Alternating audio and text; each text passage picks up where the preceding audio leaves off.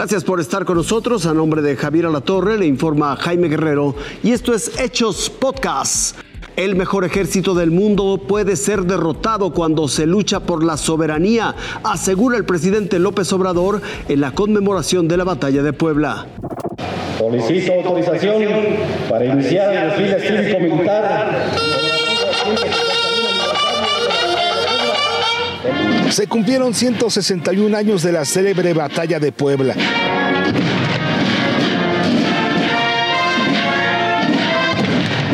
Como cada año, a excepción del tiempo que duró la emergencia sanitaria, la columna militar desfiló el 5 de mayo. Por nuestra muy querida patria. En su mensaje, el presidente de la República, Andrés Manuel López Obrador, recordó ese episodio de la historia como uno de los más importantes en la defensa de la soberanía nacional. Causa profundo orgullo participaron en esta gesta histórica varios contingentes de indígenas y campesinos de este estado.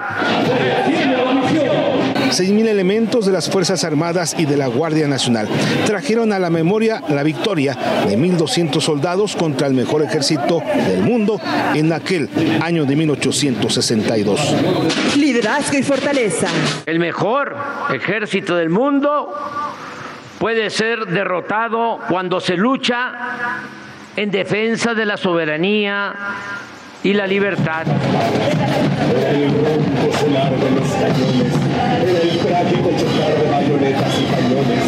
Otros 12.000 estudiantes de 235 escuelas se sumaron al desfile que sin duda vale la pena conmemorar.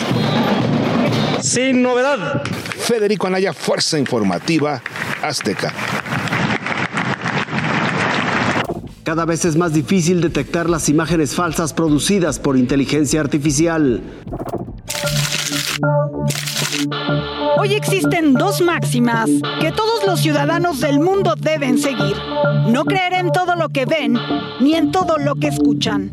Sobre todo en el mundo digital, donde cualquiera puede manipular información, fotos, videos y audios.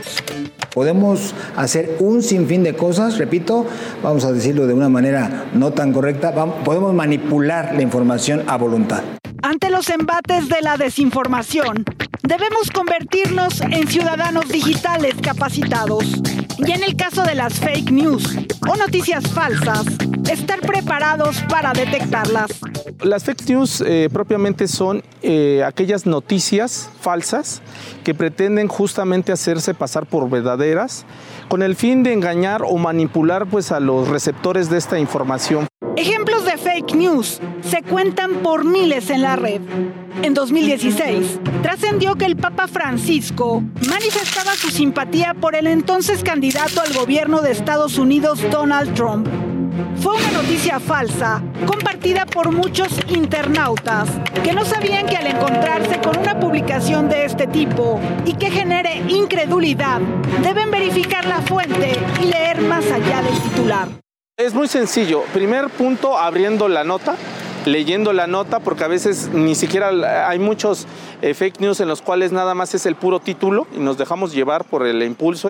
También se tienen que revisar las fechas de la publicación y buscar otras fuentes de información ver cuál es la fuente de origen de la propagación, si es un medio oficial, si es una institución, si es una universidad, una, entidad académica.